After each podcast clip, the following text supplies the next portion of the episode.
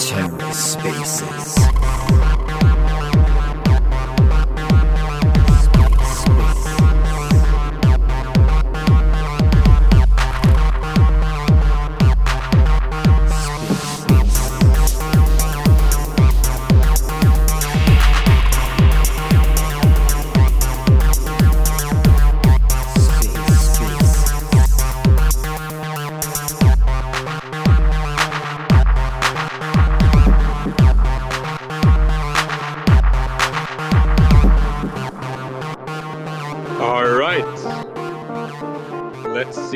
This is working now. Usually spaces have a bit some issues sometimes, but can people in the audience throw up some emojis if if my audio is all clear and if you guys can hear me right now?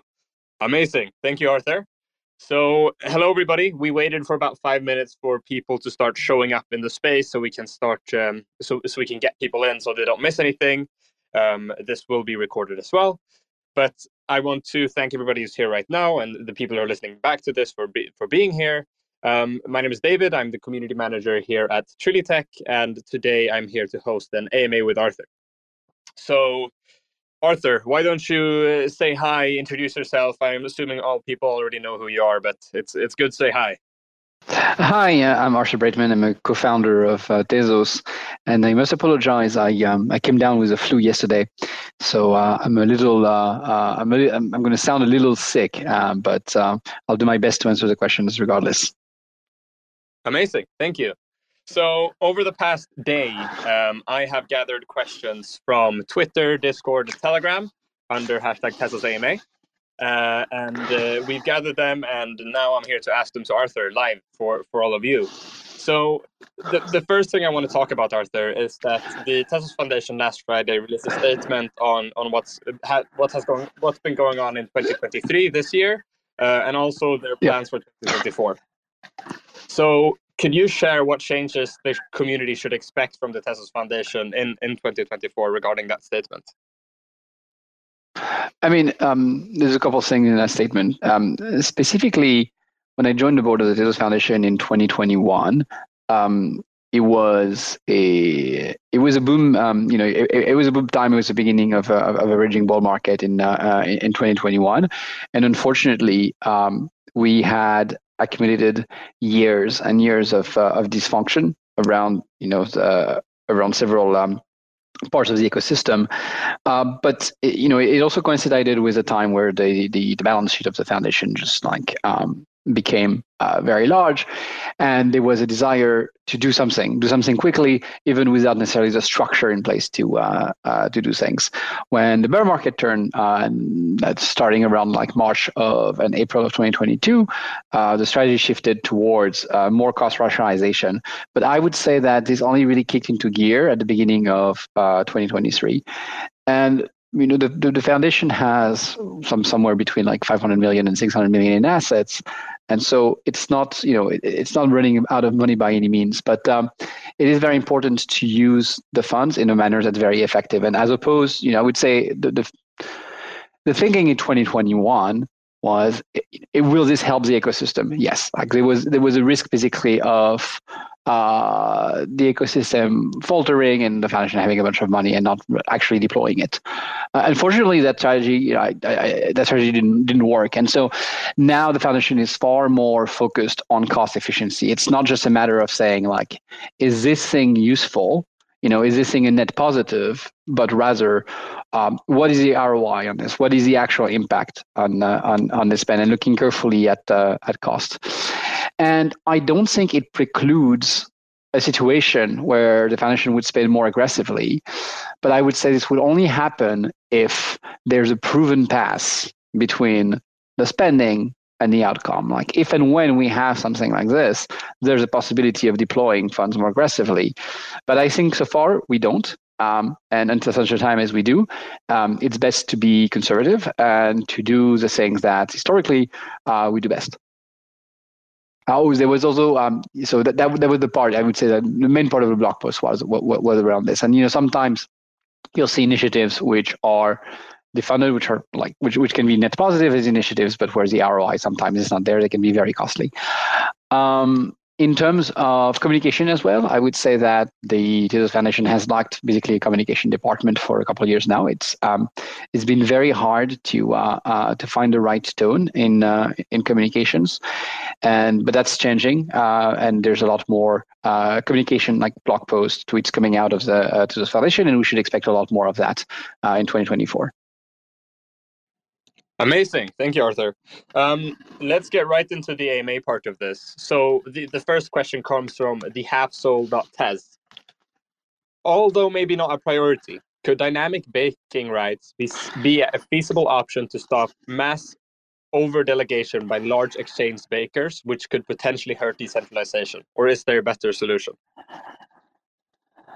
Um, I'm not super familiar with the problem, but I assume that what's going on is exchanges by default delegate to their bakers, and then they don't really bother putting enough of a bond, so they're actually leaving money on the table. Uh, but as a result, you know, without having much of a bond, they still have a lot of voting power. Uh, dynamic baking rights probably would be to not allocate baking rights to baker who are over delegated.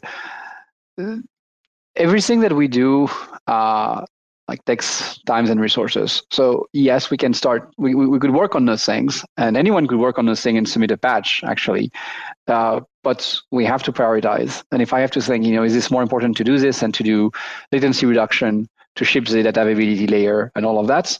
Probably not, because this is and some things are easy to implement this is a bit tricky to implement it doesn't necessarily work very well with light clients because for a good light client you want to be you want the set of bakers to be very predictable and not you know change um, change very quickly. Um, and also, you know, if you're looking at uh, proposals like adaptive issuance, they they essentially like some somewhat get rid of the um, uh, of the over delegation uh, uh, problem in the uh, in the first place. So I would look forward to uh, to things like that. There's um, I actually wrote a document recently. I, um, I'll clean it up and share it publicly, which is it's a list of changes in the L1 that if I woke up tomorrow and they were implemented, it would be a good thing, but it's not necessarily worth doing uh, because of the time and resources it would take. Uh, and there's some interesting ideas in there, and you know I, I, I might put that in there, but it's probably the uh, you know pro- probably the effort that it would require to change this compared to the to the benefit would be small, especially since um, exchanges typically don't vote anyway. I would say like a, a, better point of impact would be to ensure that people actually do not have as many assets on exchanges and uh, take self custody. I think that's important, uh, while recognizing that you know it's not for everyone, and also uh, ensuring that um, we. I, I, there's probably, I would say, the issues around exchanges right now are not decentralization; they're more around quorum and I think revisiting quorums for uh, voting might be uh, might be necessary. We've been pretty close to missing quorums um, in the past couple proposals. It's getting to be a bit of an issue. I don't think exchanges can't vote. It was a good example of uh, Algorand forcing exchanges to vote the Algorand protocol, forcing that, and Coinbase deciding that they were going to vote based on this. So it's not impossible uh, to make it happen. All right. Thank you so much. The next question comes from CCDDBB, who asks Would the Tezos Foundation consider creating a DAO to support art on Tezos and synergy with the exi- already existing and thriving community? So there's a proto DAO that exists on uh, on Onchain, the ecosystem DAO. Um, I don't know that there needs to be a separate uh, uh, DAO to support the art ecosystem. I think the same can be used. I say a proto DAO because right now it's uh, you know it's a it's a multi-sig and it, it, can definitely be improved. The simplest way to improve it would be to upgrade a smart contract uh, to have bakers be able to override the multi-sig. Uh, I, I, w- I would love if someone came up with a proposal um, to do that with some code to uh, uh, to do it. And you know the funds in it are modest, but I think the funds in it could be larger if it demonstrates uh, success over time in uh, in funding uh, uh, those those initiatives. All right, amazing. The the next question comes from Violet Bond who asks, why are the community slash marketing slash art team of Trilitech so inactive and unknown to the Tezos community here? Assuming that's on Twitter. We need more information coming into the ecosystem. Yeah. So, and I see also part of this question saying like Trilitech has just a thousand followers. Originally, it's been always very important to me to really drive home the distinction between Tezos, the blockchain, and the various entities at the periphery which are involved in the Tezos ecosystem. These are the Tezos Foundation, Tech, Nomadic Labs, TZ APAC, um, and uh, Tezos Commons, all others. They are not Tezos. Tezos is Tezos, the blockchain. When it comes to communication, the first strategy that they suggested to me was that essentially all communications would be done by the handles of the respective entity. So you would have, you know, Nomadic Lab would communicate about what Nomadic Lab is doing through the Nomadic handle, and Trilitech would um, communicate over it through the Trilitech handle, and so on and so forth with the uh, uh, and the Tezos Foundation to Tezos Foundation handle. That's the thing that makes sense. There was a lot of criticism of that approach. Um, it was not effective because people had to follow multiple accounts. They were confused. We had most people following the Tezos handle on Twitter. And if you take the pragmatic view of pushing information and communication to as many people as possible, it's useful to use things like the Tezos handle, for example, or the Tezos channel on YouTube. So it's not that people at Nomadic Labs, the Tezos Foundation, or um, um, or Trilitech are not active. Um, it's just that it's not Trilitech branded. There was not a strong desire to brand to the like Trilitech branded communication um, because there's no point. It should be about should not be about Trilitech. It should not be about Nomadic Lab. It should be about Tezos. But um, generally speaking, I would say the Trilitech staff um, is actively looking uh, to find better ways to engage with the community. So um, if you've seen in the last three months, there's been about 25 uh, uh, different community calls, and six months ago they weren't any done from uh, within Trilitech. So that's increasing a lot. And from what I know, um, I think there's a further increase in 2024. Uh, but like primarily, I would say community managers should be the primary conduits between the various experts in various ecosystem entities and the wider um, community. So there's a social media and PR team, and they've been focused on driving um, other areas which are of interest to the community, uh, specifically increasing uh, PR awareness with journalists, more regular social posting, among other things. Um, as for arts, there's a dedicated community uh, managers, uh, and you know, he's been active in the community for years uh, and you know suggestions on what you want to hear about CR's vertical, and uh, uh, like you should make directly the request to uh, uh, to him, and he'll uh, pass them along. Thank you so much, Arthur. Um, the, the next question comes from Tezos Caveman, who asks, have you thought about the timeline for when L1 for when the L1 crystallizes into its final-ish form and core updates become more rare? Is it five years, 20 years, or 100 years? How does your estimate compare with your expectations when initially develop, developing? Did it get longer or shorter? That's a great question. Um, and definitely longer than when I started developing. But and it's not a binary event. Um, I would say that they're going to become more rare and more rare. And in fact, they already have. Like I don't foresee a lot of major changes on L1. I have like uh, I have a wish list for for for other one and what I'd like to uh, to to fix, but especially with the um, the Tezos 2.0 roadmap, the, the, the idea is to to move most of the development inside of a uh, a big canonical rollup, and to have the L1 focus on what it does best, which is settlements, consensus, staking, and little else. And uh, as a result, what you will see, the you know we it's less relevant to put features into the virtual machines or features into the L1. Um, in fact, if anything, the L1 might, might, might become simpler over time. So the main thing I think about when I think about work on the L1 today are latency reduction, which uh, matters even with uh, even with layer two solutions. The data availability layer, uh, the sharding uh, aspect of that, that's very important. And um, and perhaps work on um, the staking and uh, the econo- you know the, the, the economics of uh, of staking uh, around adaptive issuance, and that's mostly it. There's a couple more things we could add. Uh, stateless clients, for example, but again, if most of your state is an L2 state, it doesn't matter as much.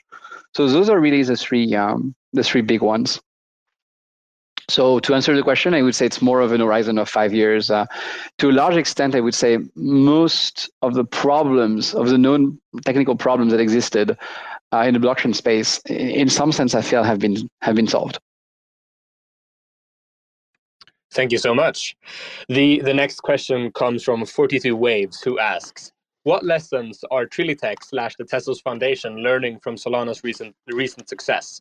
They've partnered with Coinbase, sold out their Saga phones, and are now sixth on CMC. This is the level I hope Tezos would be at by now." Um, well, there's definitely a lot to learn by looking at the success of, uh, of Solana.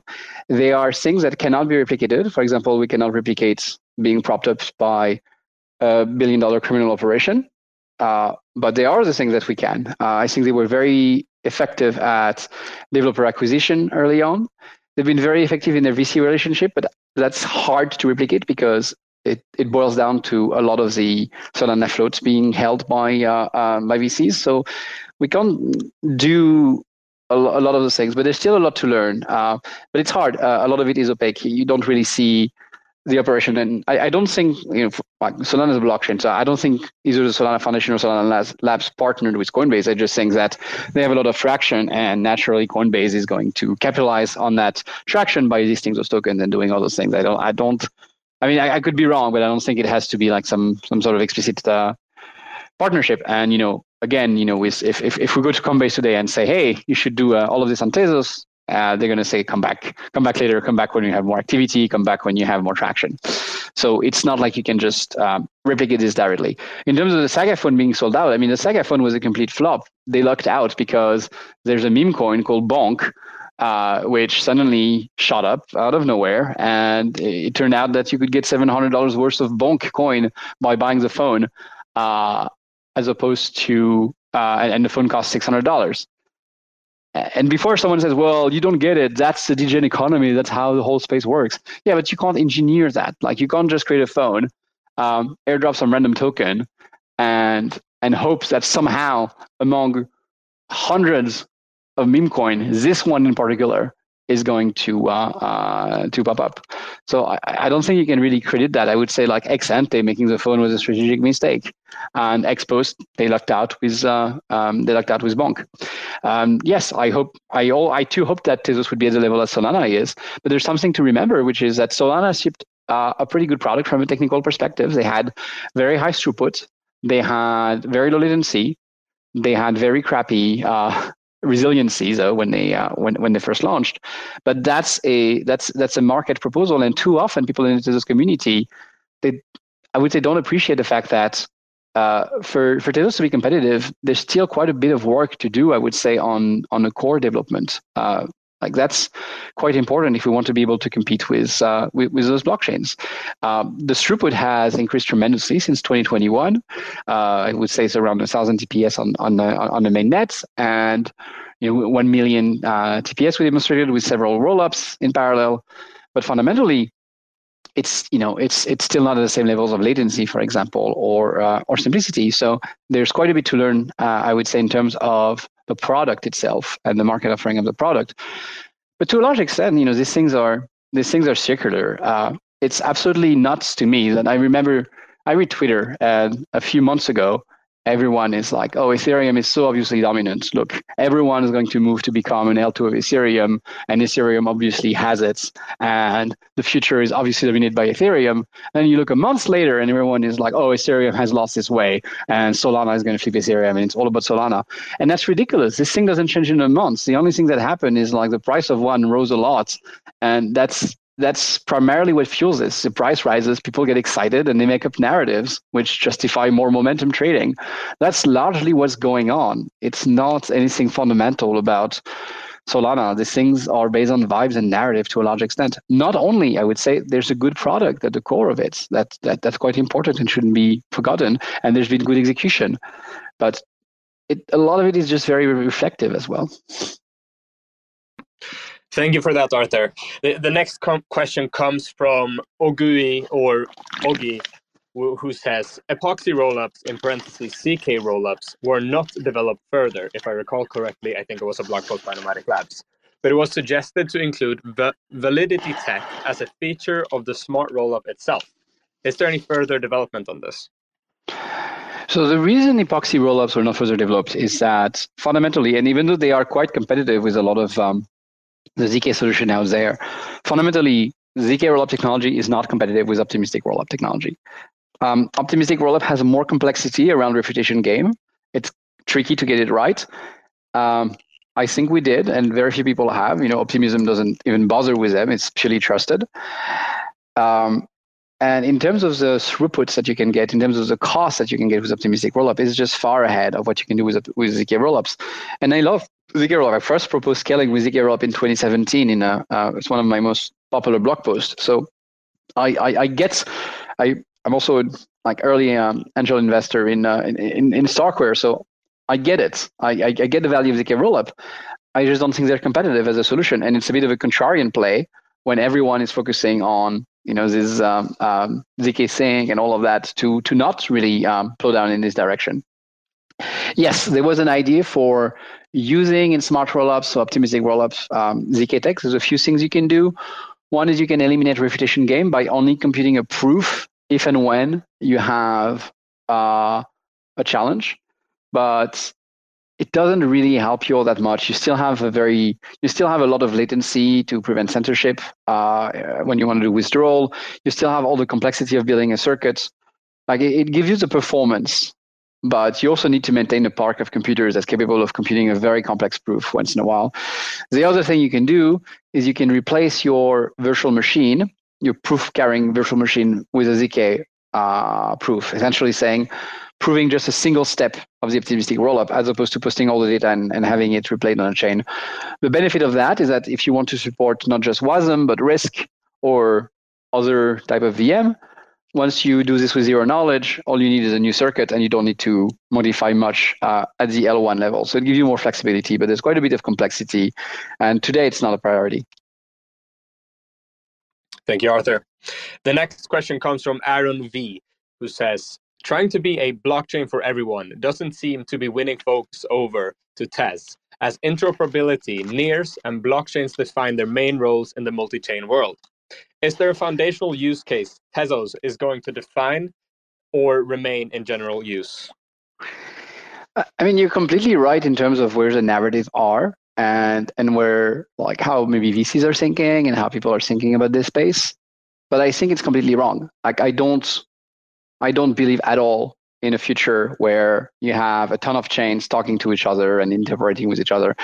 And the reason is that bridges are expensive, bridges are brittle, bridges break. Um, and I share the point of view of Vitalik on this. He has a great blog post about uh, about this as well. I don't think the future is. I don't think anyone, you know, be it on Tezos or Ethereum, is going to go and get their data availability layer from some other chain, uh, trying to add a brittle bridge when they could have the same integrated in one chain. So in terms of narrative, I suppose saying like, oh, Tez is going to be the blockchain for this type of like this part of the stack. Uh, it could play, but I also don't want to be disingenuous, and I, I don't believe in this at all. I, I, I, I believe in vertical integration. I believe essentially you have a blockchain that offers you all of these aspects, and that creates a much better product than if you had fragmentation. So I, I, don't believe in this fragmentation thesis. I think the fragmentation thesis is convenient because it allows people to sell a bunch of tokens for different things that don't really need tokens. Um, there's a different type of uh, there's a different type though of, uh, of specialization that you can take, which is not a specialization in terms of technology, but which is specialization in terms of vertical. Saying like, well, you know, maybe the technology itself is um, is common, uh, the technology itself is generic, but the applications are not. Because fundamentally, a lot of the mode that you built is around network effects and uh, network effects at the application and user level. And so focusing on a few verticals is one way to, to do that. And that I, that I completely agree with. I think ultimately the end game is you want to be a blockchain for everyone. But initially, you don't have to be. You can focus on areas which are which have good product market fit and which are very promising. Now we have some of those areas on uh, on on Tezos. I, I think we need more than one. I don't think we can survive with just one. Clearly, the one where Tezos has the most traction is um, the art community by far, uh, and that's you know an extremely valuable part of our uh, of our ecosystem.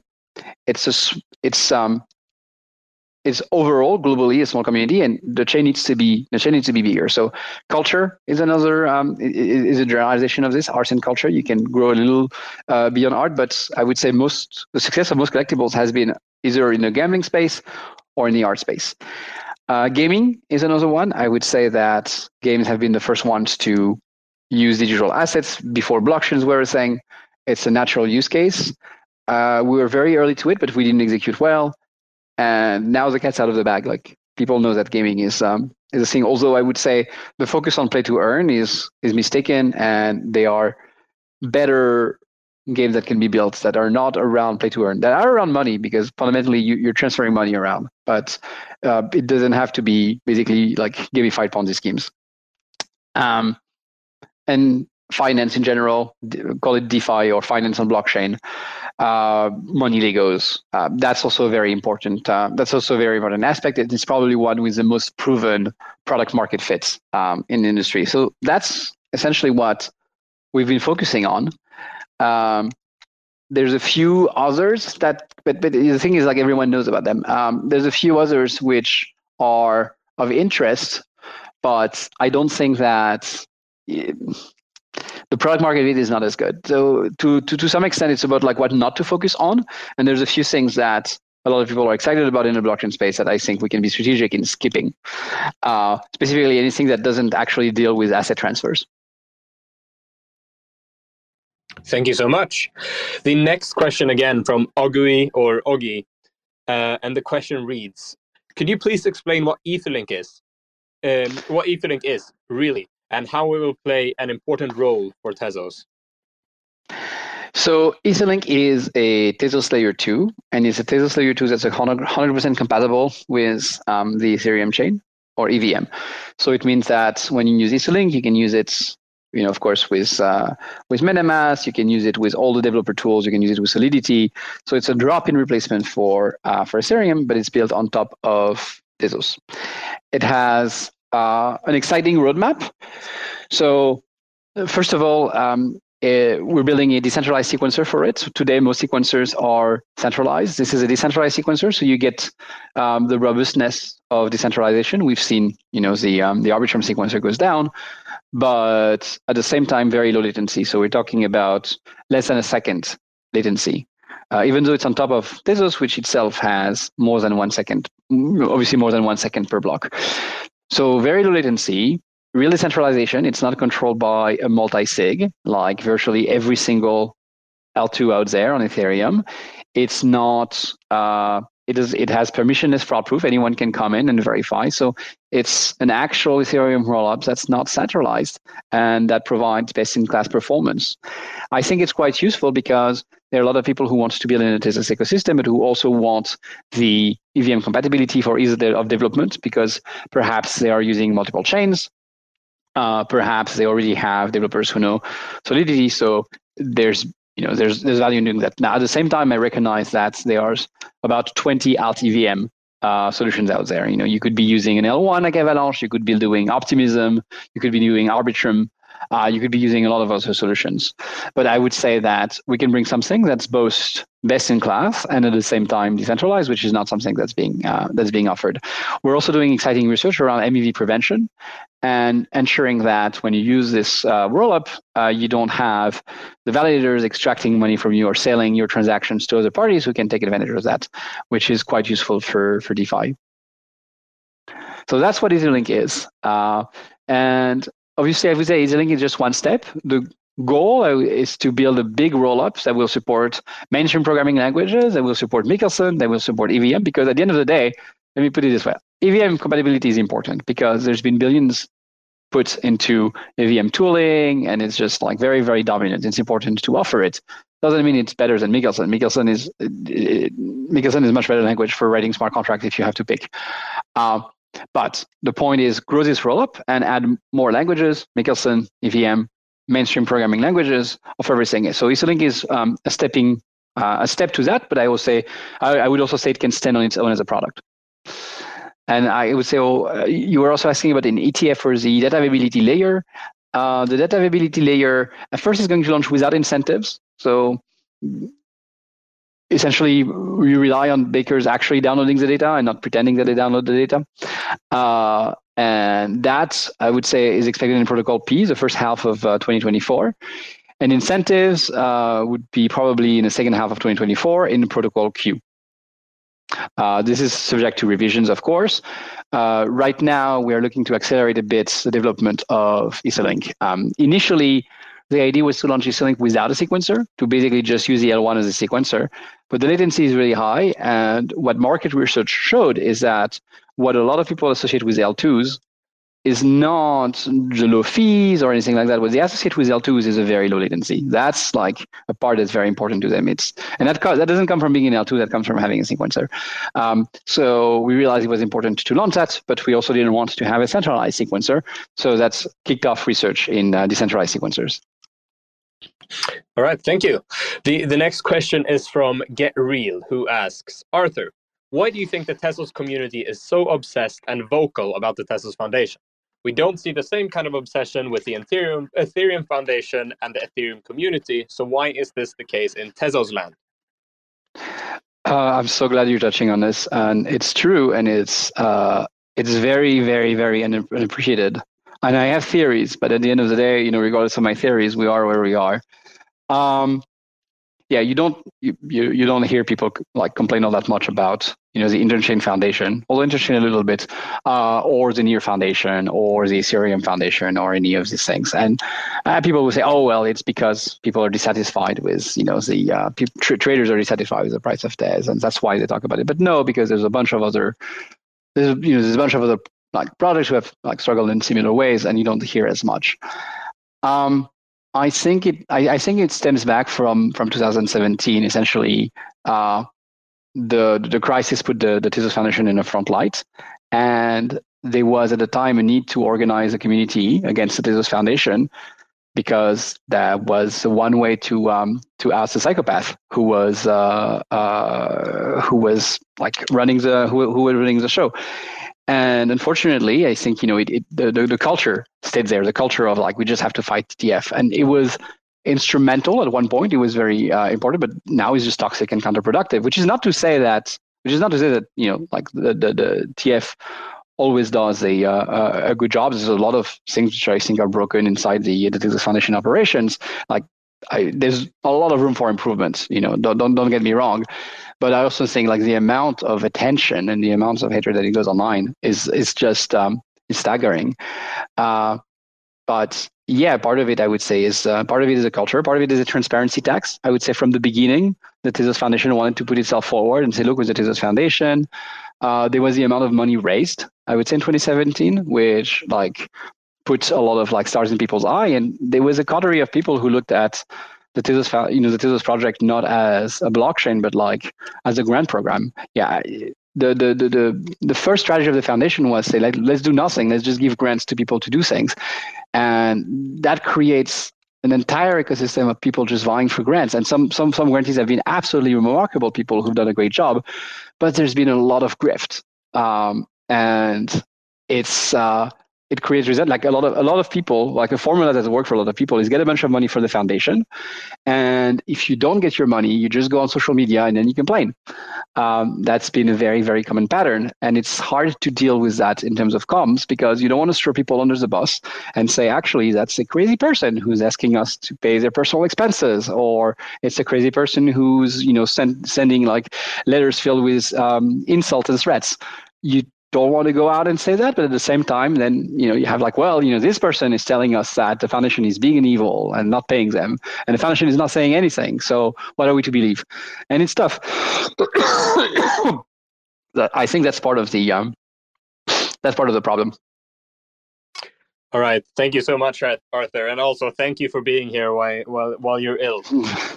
the next the next question is, or next four question is from Julian. Um, they're all sort of related, so I'll I'll go off of them um, and list them all at once. So Julian asks, how can you explain the down, downtrend of contract calls and number of transactions on Tezos? Why is Tezos failing at retaining their users? What do you think can be done to concretely reverse these trends? And how do you feel looking at these charts? Um, well, let's see. one second.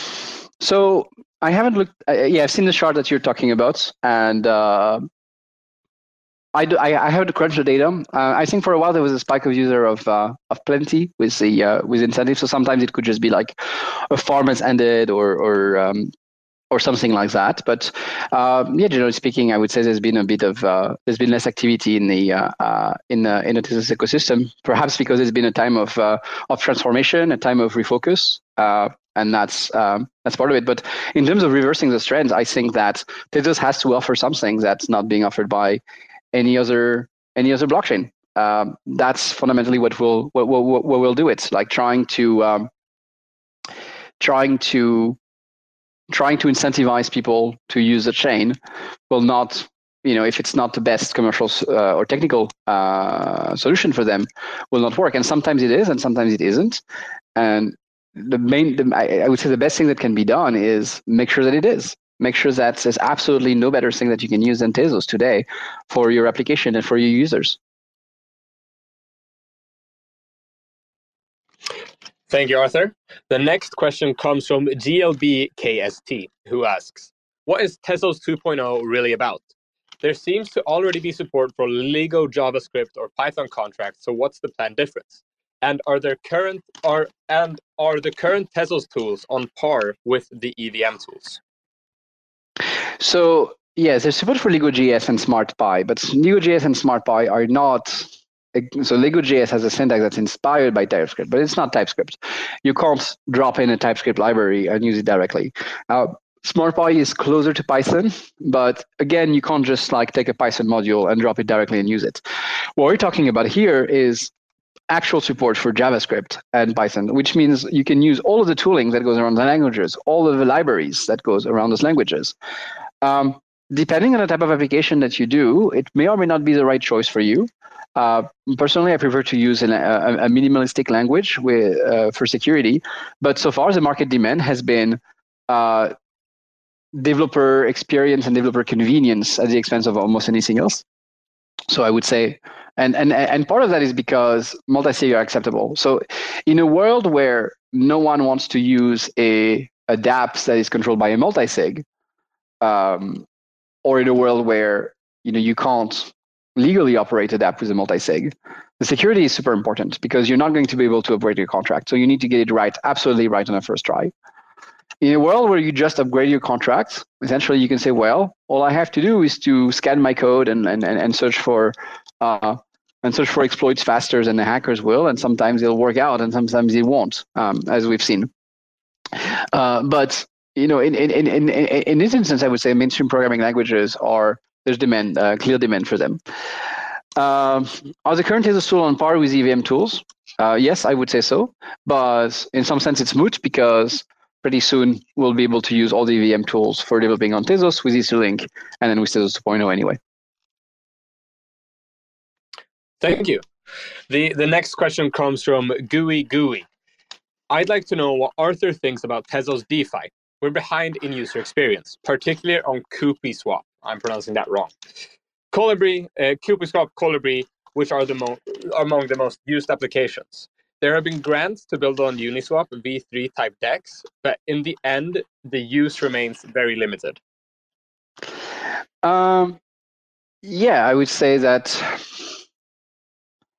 this is a hard one to, to answer. I think we need better DeFi, I mean, to, to put it another way, and we need more innovative DeFi uh, essentially there's two type of DeFi project outside of the Tezos ecosystem, you know, outside of the Tezos ecosystem. You have the so-called copy-paste project, which takes Solidity code, copy it, and then run it somewhere else.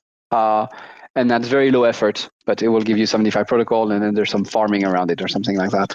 And then you have innovative DeFi, which is uh, much more rare.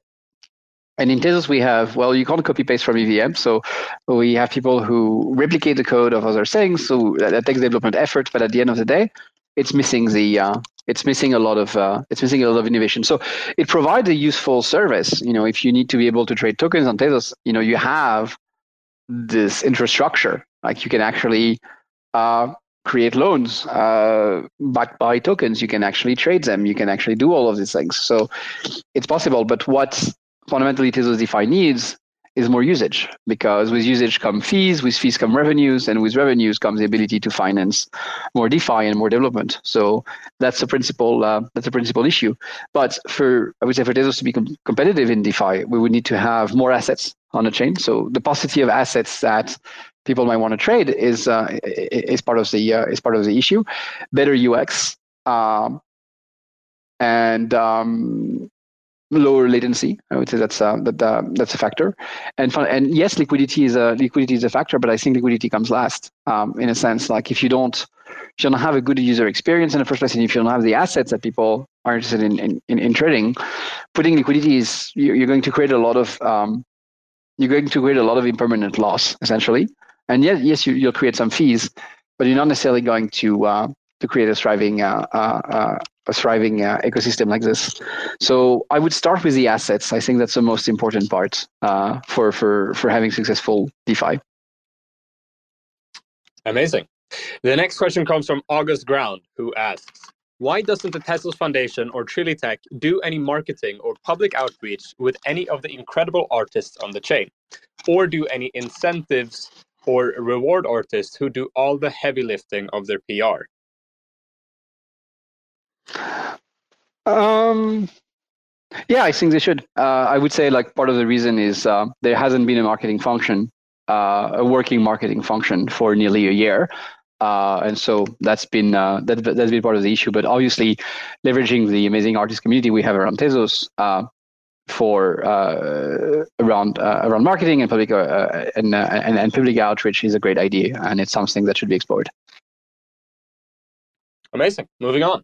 The next question is from Tezos Online, who has two questions. The first one is Who is leading the charge on marketing for Tezos going into 2024? The second one reads Where will Tezos make the most impact on people in the world? Um, they are there are small marketing functions in different places. So um, there's a bit of marketing and PR happening inside of Nomadic Labs. Um, there's some happening in TZ APAC.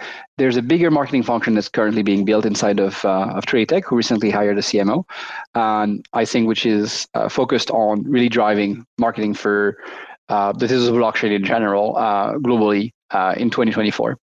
In terms of uh, where would Tezos make the most impact uh, on people in the world, I would I would go back to the fundamentals of uh, of, of, blockchains. I think that the you know, the the the the value is in censorship resistant.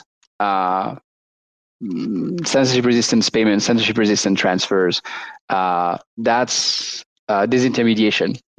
Those are the fundamental and key aspect of blockchains, and and there's a one that that that that, that will keep mattering. So I would say any um, any use case that's that, that's successful on Tezos is going to be a little bit subversive and uh, and that's true of art. Art, art has always been a bit subversive, and uh, that's um, that's probably where we'll see the, the, the, impact is in replacing existing institutions uh, and existing intermediaries with direct connections between people.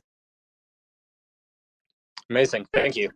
The next question again comes from Gui Gui, who asks, "What is the impact of liquidity baking on the XTZ price? Is someone monitoring this?" Um, well, there's difference there.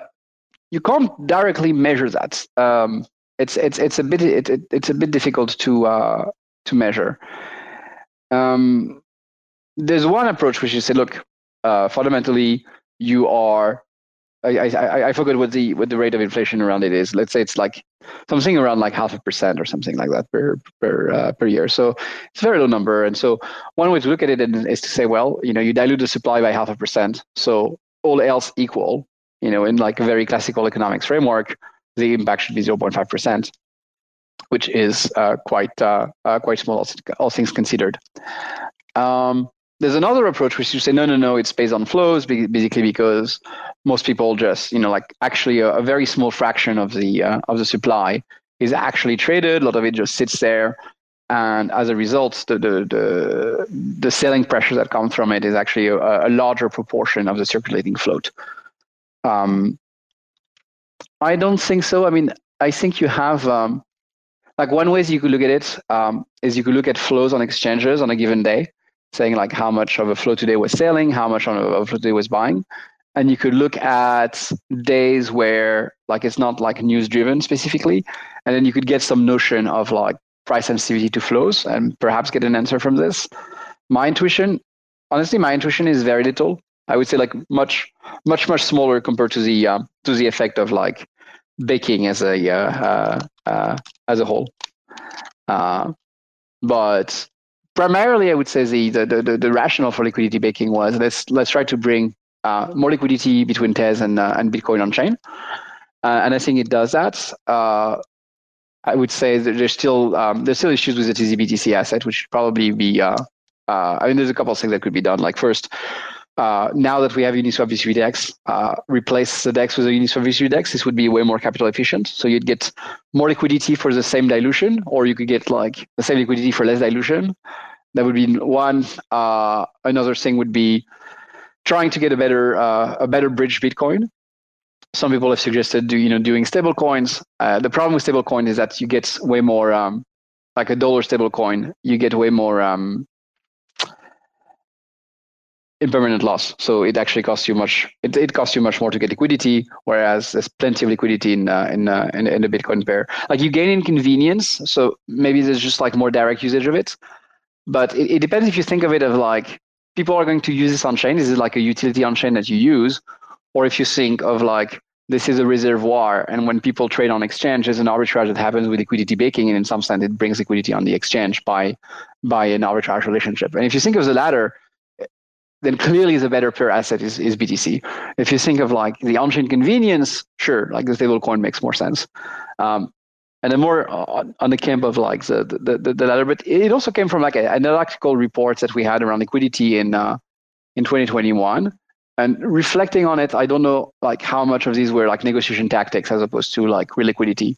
Generally speaking, the liquidity for Tez compared to other coins, like if you look at the, the, the volume traded compared to market cap, compared to other coins, it's like it's lower. It's it's not much much. It's not much much lower. Um, it is it, it is lower. And if it were much much lower, I, I would be um I would consider that hey maybe this is uh, this is a big issue. The fact that it's only lower and not much much lower uh, makes me more ambivalent. I know it's much lower though in um, perpetuals, and I think part of that. Uh, again, part of that may be the fact, maybe the, the, the fact that if you are, if if you have collateral for perpetual on some like on, on some um, platform and it's not set up for delegation, you basically like add five percent to your funding rates uh, that you're not recouping. So that's that could be part of the uh, that could be part of the problem. Thank you. The next question comes from malicious sheep who asks, with the outreach investment targeted to male demographics and multiple IRL use cases slash integrations for Tezos available, how will the Tezos Foundation pivot to expand the target demographics to in, in, uh, include equity deserving groups in both advertising, but also in direct outreach and education? Uh, yeah, generally speaking, I, I, I, forgot where the stats came from, but I, I think in terms of, uh, I mean, there's many ways to slice through uh, uh, through different groups, but like in you, you mentioned male, and in terms of like um, male female demographics, I would say I remember seeing that Tezos was one of the one that was uh, that was most balanced. Obviously, the crypto space is very very um, uh, male centric, male dominated, um, and it's it's less true for uh, it's less true for Tezos. And we have initiatives in this space. Uh, definitely with the uh, with the art vertical, um, there's a lot more people uh, involved in art who are women, and there's um and, and it, has been a big part of our uh, of our initiatives. So generally, continuing in this direction, and um, we have a few initiatives uh, also just uh, to reach out to broader groups. But it raises an interesting question, which is mm, to me, uh, when you are there's two ways to think about it. One is um, look, we're, we're playing from behind. We have powerful incumbents who have a lot of users, and there's two ways you can have more users. You can take users from the incumbents uh, or you can bring new users into crypto. The benefit of like new users into crypto is that you're not competing; it's a greenfield. Essentially, uh, you don't have to convince them that you're better than Ethereum or Solana. All of it, all of this, they're they're they're they're, they're naive to crypto, uh, and you know you give them the, the, the, the, first experience, they have a best experience, and they have a great. Um, and, and, and then they, they, they forge uh, some, some brand loyalty potentially. The downside is that you know, if these people have not involved themselves in the space for for many years, it means maybe they're like naturally less interested. And so the cost of user acquisition, like typically the cost of user acquisition, if you are uh, a challenger, is lower when you take users from the incumbent, and it's the incumbents who have a lot of money, a lot of power, who say like, well, you know, how do I how do I grow the pie? Uh, you know, if you are, let's say, like Binance as, a, as, as an exchange, you know, your primary concern is not how much traffic is going to other exchanges, but like how do I get more people trading crypto in general? If you are a very small exchange, it's like how do I get users from the other ones? So I, I think it's like a balance of those two strategies and seeing what works and iterating on that. Amazing. Thank you. Next question comes from Moon Six, and we have two questions from Moon Six. I'll start with the first one and then I'll ask the second one right afterwards. Okay. What is the status of the Google X Tezos partnership for bakers and startups annou- announced nine months ago? Yeah, so um, there's no Google Tezos partnership. There's a partnership between the Tezos Foundation and Google, or should I say Alphabet. Um, and essentially it provides nodes for uh, uh, if you want to use Google Cloud and if you want to have access to Tezos RPCs and services, that's something that's available to you. Uh, we also have uh, GCP credits uh, for people who want to use uh, Google Cloud for the Tezos application. there's more that Google should be doing and we're pushing very hard for it to to happen. But it's been a very it's been unfortunately a very slow process. Thank you. The next question from Moon, Moon 6 is What is the status of the GET protocol integration to Tezos announced six months ago? Tezos was announced as the primary chain, chain their ticketing system will run on. Yeah, they're waiting for Etherlink because essentially, you know, all, all their stuff is EVM, and so they they they they deploy on Etherlink, but we we haven't uh, we haven't shipped Etherlink yet. Thank you. We go back to Julian with yet another question, who asks, there was two weeks between the Nomadic Labs po blog post, I'm assuming, about Oxford 2 and then uh, and the 10 second block interval. Why not include it into Oxford 2? Why do we have to wait another five months for the block time to be reduced? Well, sadly, it's because we get rejected proposals sometimes. Um, the Oxford proposal was rejected, and so as a result, um, we really, you know, anything that we see can be potentially controversial uh, we have to uh, we have to really and I don't think it should be but we really have to push uh, to put uh, to put forward. And so like the reason is to have a comment period to see if people are happy to move to a 10 second block time. Amazing. Thank you.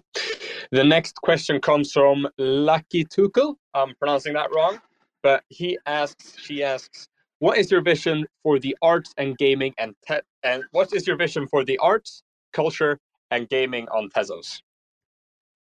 Well, that's very um, that's that, that's very broad. So I, I, would say like one of the things that unifies them a lot is collectibles. Um, although I would say you know in the art and culture you'll have a lot of pure collectibles. In gaming you can uh, do things that aren't not aren't just aren't just collectibles. Like for example, you know one of the first use cases um, that Satoshi Nakamoto tried to build for uh, uh, for Bitcoin was poker playing. So you know, I would say it's a it's it, it, it's a it's a game that makes sense. For example, on a on a blockchain, also many people have tried, and it's it hasn't been that successful. But uh, it just shows that you know there are proof of existence of non-collectible strategies in the uh, in the gaming vertical. But broadly speaking, I would say that I, I personally enjoy collecting things, and with everything moving in the digital realm, there's been a joy of collecting that has disappeared. Specifically, you know, you mentioned culture, and I always go back to music because people love to collect music, and we've lost a lot of the physical media that we could collect. And having digital media that can be collected and that can be meaningful token representation of, you know, a piece of uh, a piece of music, a piece of culture, um, is uh, is super important. And it's a way also for artists to uh, to potentially fund themselves. So yes, ideally, would I like to? I, I love to. I'd rather live in a world where music artists can sell programmatic royalties to their song. There's a lot of uh, regulatory hurdles to that, but at least selling collectibles uh, in Patreon-like type of experience uh, is is is something that I think we can see. And unlike and the culture space can touch hundreds of millions of users. So if there's like one thing that could take blockchains beyond, you know, a few hundred thousand people farming a coin or uh, uh, or, or doing some type of uh, of trading activities to something that's really very very big and very mainstream, I would say it's it's it's uh, culture and digital collectibles. It's tough because you know people have a lot of uh, people have a lot of things to do. They have a lot of money to spend. Uh, to, to, they have a lot of things to spend money on that are not symbolic uh, digital representations. But nonetheless, I think there's a there's a there there, and it's also like I, I oftentimes think that things can be interesting when the criticism is bad, and the criticism of the NFT space is often very bad because it, it focuses on some of the excesses, some of the clear um, gambling applications without looking at the substance. And the fact that the substance is overlooked tell me that it's interesting. Thank you for that, Arthur. Yet another question from Julian, the last one. Can you please confirm if all members of the Tezos Foundation are working full time? Which could explain why they are so silent. Many many have a feeling that the Tezos Foundation is not involved slash not promoting Tezos as much as they should be. So it depends what you mean by a member. Um, there are two type of people inside the Tezos Foundation. There's a council, and so the council has members. So I, I, think maybe you're referring to the council, and then there's employees of the foundation in general. So as far as I can tell, all the employees of the foundation are full time, but a council is a council. It's you know it's similar to a board, so it's it's definitely not a full time position at all. The the board meets basically quarterly uh, to review the uh, to review activities. So you know, typically when you have like a, a, board or a council of foundation, they are tasked with like overseeing strategic direction and governance of the organization. Like the the the, the, the capacity and my, myself, I am you know that that's my capacity as a uh, as a board member. It's a supervisory and advisory capacity. So yes, uh, like the council is going to make key decisions on policy, strategy, like financial matters but they're not managers. They're not involved in the day-to-day operation of the organization. And I'm glad you asked that because when I when I hear like, why isn't the council like you know like active daily on Twitter? Is like that's because they're they're a board. You know, so if you want to hear more from employees of the foundation, like I think that's fair. Uh, you know, if you're an employee in a foundation, um, although I think it's it, it's better to work, you know, like through community managers because you don't want like necessarily people spending their, their lives on um, on uh, on Twitter answering questions. But like, this is not the board. The board is not a marketing agency for this foundation. The board is not an executive team. And that really needs to be understood. And I, and I feel like a lot of people don't don't get that. And that's that's true of any board anywhere thank you arthur uh, yet another question from moon 6 who asks what are the advantages advantages of ethereum layer 2s or cosmos chains to use tezos the tezos dal versus celestia or near dals well, if and when the uh, the DAL ships, uh, which I think is like 2024, like I said, uh, if there's a you know, fundamentally, you are selling a, a commodity, right? Largely, which is like block space. So how can you distinguish this commodity? Well, there's two things. One is security. You could you could argue that you have better security in your DAL design, and the other one is cost. You could have more capacity in your DAL design, and as a result, the cost would be lower. I've I've, I've seen some numbers, and it seems like the cost of uh, of Celestia is actually quite high. And part of that is because of their design, where the validators have to download everything as opposed to sharding the, the data. So they shard the data for sampling, but they don't shard the data for the validators who store everything. Uh, we do. Uh, the, the, the, the, the DAL in Tezos is fully sharded. So potentially it would be cheaper. Uh, that would be the uh, that would be the that would be the main reason uh, to uh, to use it. All right. You know, you. very often it's the main reason to use any product over over another one. You know, especially like commodities. Like, why would you buy, you know, oil from like this this refinery this refinery versus this refinery? Well, you know, this one is cheaper. That's you know, you're not like you're not selling handbags. All right. Thank you, Arthur. We have two more questions to go. The first one is from Get Real, who asks, market cap is market cap ranking is, rightfully or not, the leading indicator for a blockchain success in this space. What does Tezos leading the top 70 show us about the Tezos Foundation's mi- mission and how successful they are at fulfilling it? Why is more focus not pr- put on the price of the coin? Sure. So let, let, me split the question in a, in a, in, in, in a couple things in, in a couple things because there's an assumption at the at, at the beginning. One is like how well is TF doing in general? Like how well is the Tezos ecosystem doing? And the second thing is like what to make of uh, what to make of the market cap ranking. So primarily, I would say that these things trade on sentiment and these things trade on reflexivity. Things get hyped, and things, people get excited by the hype, and things don't get hype, and it's very very circular. And there's no economic relationship between the success of a blockchain in terms of like adoption and all of these things and its market price. There's none. The, the one the one thing that people try to argue is that oh, if people burn fees, you know, if, if people use a chain a lot and burn a lot of fees, then essentially you have some some form of deflation, and that, that creates demand for the token because people need the token to pay the fees to burn it, and that kind of like completes the economic loop. The flaw with that idea is that we've managed, you know, it made sense at a time where blockchains were very expensive, but we've managed to make blockchains scale. The cost of transactions now is is, is ridiculously low. It costs very little to do a million transact TPS, and the demand in the space is also generally low. So the clearing price for transaction in the future is probably going to be very close to zero. So I doubt it can be a meaningful uh, a meaningful driver of anything. You know, Bonk is not successful for is not you know bonk is not successful because of like its fantastic roadmap or like user adoption or any of that and you know the, the meme peel is to realize that every coin is a meme coin and yes regulators will try to argue that no no no it depends on activity but basically they are propagating a lie it it doesn't. Uh, maybe in people's heads sometimes it does but there's no hard economic relationship between the two and that's something that's very important to appreciate. Uh, but clearly not you know like clearly being completely out of people's mind and and, and, and being there is not a sign of success. It's it's it's it's terrible and it's you know profoundly depressing.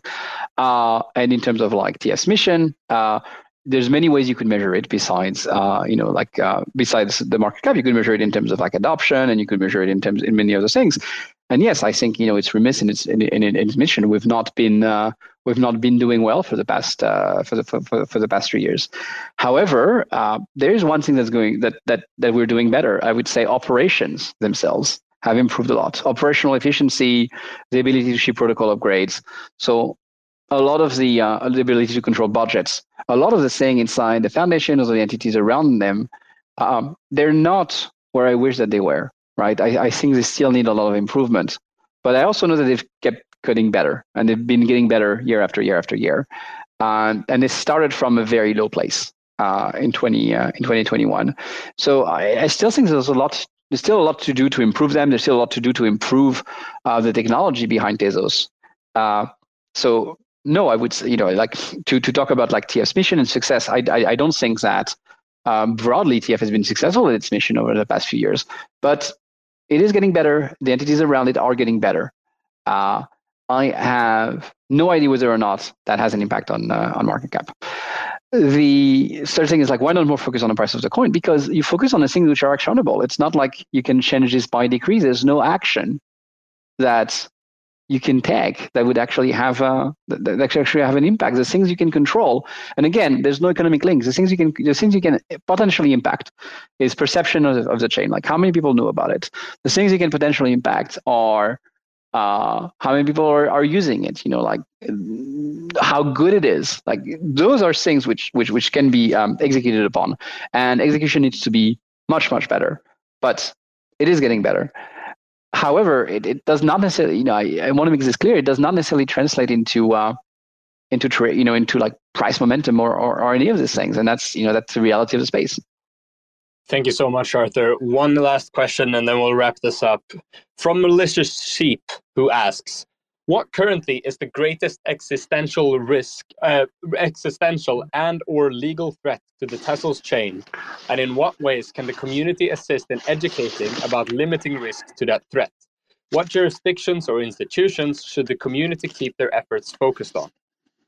I'm so glad someone is asking this because sometimes I get questions, and it feels like people are it feels like there's no awareness at all of this. And I understand because I, I seeped into it for, for, for years, but it's such it's such an important part of the space that I'm that, that I'm all that I'm always a little surprised when it's just um, when, when people are not aware of it. Um, so thank thank you for for asking that. In terms of like you know the basically central threat is that you know obviously regulators around the world are, are trying to like put different regulatory regimes on this, but most of them are, are livable. But you know in the United States they are trying to to ban cryptocurrencies. And they're not trying, not, not just trying to pass legislation to ban cryptocurrencies because you can react to legislation. They're trying to make bad face arguments in court that somehow they've always been illegal, like based on laws written at the beginning of the 20th century. No, no, no, that, that somehow apply. And these are very sketchy legal arguments. And, you know, some of them have started to lose in court, but it's still a massive, it's still a massive risk that looms around the space that, you know, if the Supreme Court gets it wrong, uh, it's it's a massive risk for for the space. And you know, the United States considers that it has jurisdiction beyond its border. It considers that anyone who's ever been in a McDonald's has a U.S. nexus, essentially. So I would say familiarize yourself with the stance of U.S. regulators, like specifically the SEC. They put out a um, so and you know things got also much worse in 2021. Before before 2021, they were trying to put together frameworks. And there was a framework published for digital assets, which doesn't have the force of law. It's their opinions. Uh, it's about 40 pages, but I highly recommend reading it. And and since then they've kind of moved away from this, and they've and, and, and they basically you know like said like you know anything that moves is security. But if you go back to like the the the, the previous position that the, the agency had like a few years ago, uh, it's it's it's remarkable how it's it's remarkable that, that there is not more awareness of uh, of this and and how much it affects almost everything in the industry. All right. Thank you so much, Arthur. That's all of the questions we had. Do you have any closing words for, for the audience or the people who are, li- who are listening back to this? Do I have questions for the audience? Uh, no, if you have any closing words, anything you want to, oh. to let the people know, the mic is yours. Well, I mean, uh, I'm I'm I'm quite excited for for for what's going to ship in 2024, and I I made this I, I you know I gave this message before and I'll, and I'll, and I'll say it again. Adoption is important, but if you really want to drive adoption, you, you need to drive it by having an amazing product. And I like Tezos as a product. It has a lot going for it. It has a lot that a lot of other chains don't have, and it has a soul, and it has a lot of uh, a lot of benefits but that's but that's not enough. I, it needs to be the absolute best, and we can get there. I'm very excited about. I'm very excited about getting there, and I think it's a lot easier when you have the best product on the market to get a ton more uh, to get a ton more adoption. It's much easier when you can onboard any developer anywhere on your platform when they have very low latency, when they're paying almost no fees. That's a very strong value prop, and we shouldn't you know we shouldn't dismiss that. Uh, it's true that some people have managed to make it work without it. So Polygon, for example, uh, with really bad technology, has you know did, did, manage to get a lot of traction in uh, in twenty uh, in 2021. But they had like a giant treasury and they threw a lot of money at pay for play, and a lot of these people now are leaving Polygon. So they kind of like try to pivot by building real technology, but it's been a bit of a uh, it's been a bit of a difficult pivot for them. So I would say there's there's so much that's coming and and there's so much also that's um let me put it this way beyond all of the issues that I've discussed, there's two things. One is like, yeah, we do we do need more operational efficiency in entities and in in the Tezos Foundation, and yes, uh, we do need, I would say, stronger a stronger technological offering. But even beyond that, like the the the the, the delta between the perception of Tezos and where and where it's actually at in terms of adoption, in terms of technology, is gigantic. You know, the fact that we probably have the best rollup technology out there. It's not enough, but like we still have the best rollup technology out there, and that people have no ID is still a very very big gap. So I'm excited about closing that gap. I'm excited about being able to to convey that to people, to to to convey the the, the existing offering already. Um, because that's that's just completely um, that's just completely overlooked. It's um, people don't talk about uh, people don't talk about Tezos. People kind of forgot about Tezos, and I think we can remind them of that. And there's a lot there's um there's a lot of uh, low hanging fruits here. There definitely is. Thank you so much for that, Arthur. You certainly made me and uh, likely a, lot of audience members even more excited for what's to come in 2024. Um, a huge thank you to you for, for coming out uh, and, and doing this, even though you're ill uh, and been coughing a bit throughout the space. Um, thank you so much for that. And thanks to everybody in the audience who's been listening to this and to the people listening back. If you joined midway through, um, don't worry, this space will be available to listen back to on Twitter, and it will also be uploaded on YouTube, and it'll be all over social media in just a little, in a few days, or hopefully today. if we can turn around it this fast. But thanks again, Arthur, and thanks to everybody who came and listened to this. This was great. Thank you very much. Bye, everyone.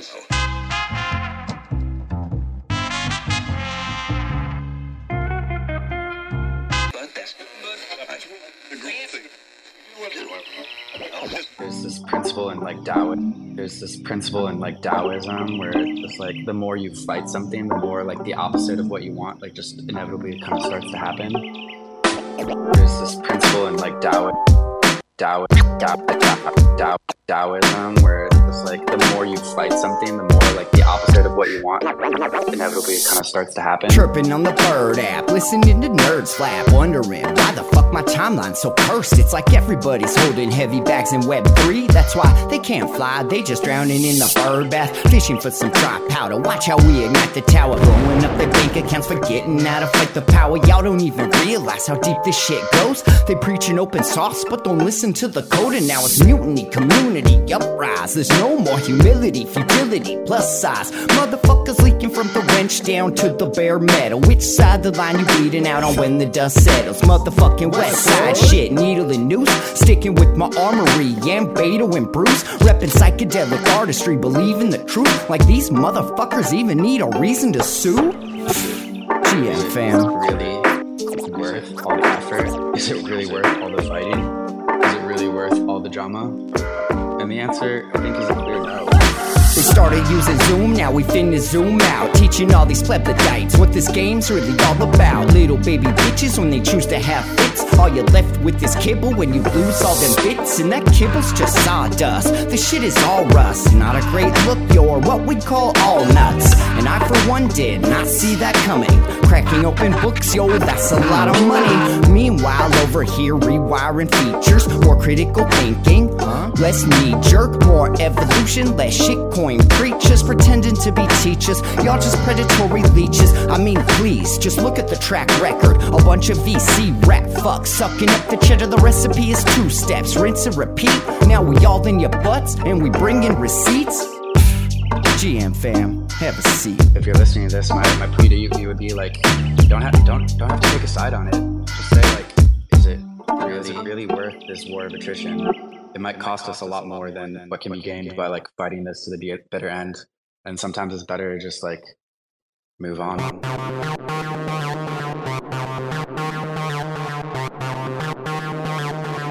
TerraSpaces.